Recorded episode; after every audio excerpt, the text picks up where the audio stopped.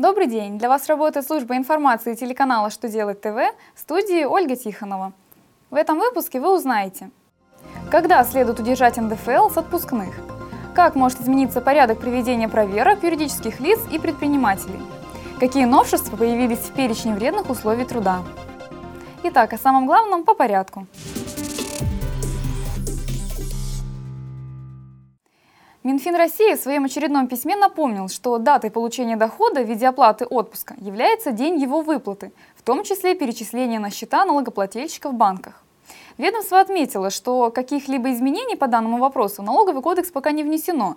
Это означает, что НДФЛ следует удержать при выплате отпускных и перечислить его в бюджет, не дожидаясь выплаты заработной платы. Вывод финансового ведомства подтверждает и судебная практика, в том числе решение Президиума Высшего арбитражного суда от 7 февраля 2012 года номер 11709-11.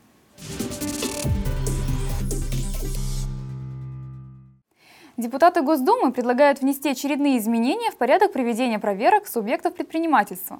Они подготовили законопроект, согласно которому периодичность плановых проверок увеличивается с 3 до 6 лет.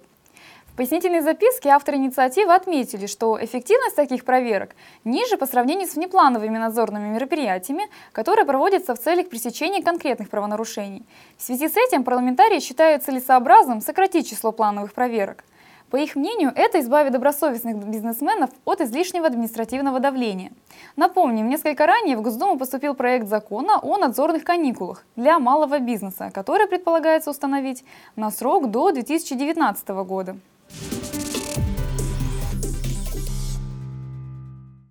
Минздрав России внес поправки в порядок проведения обязательных медосмотров на вредном производстве. Своим приказом номер 801Н, который вступил в силу 16 февраля текущего года, ведомство дополнило список вредных и опасных условий труда пунктом о производственном шуме. В связи с этим были внесены изменения и в перечень медицинских противопоказаний на допуск к работе, куда добавлены проблемы со слухом различной степени выраженности.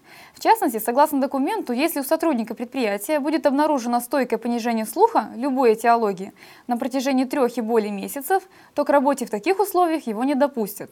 Нововведение направлено на повышение контроля за здоровьем сотрудников предприятий, занятых на вредном производстве.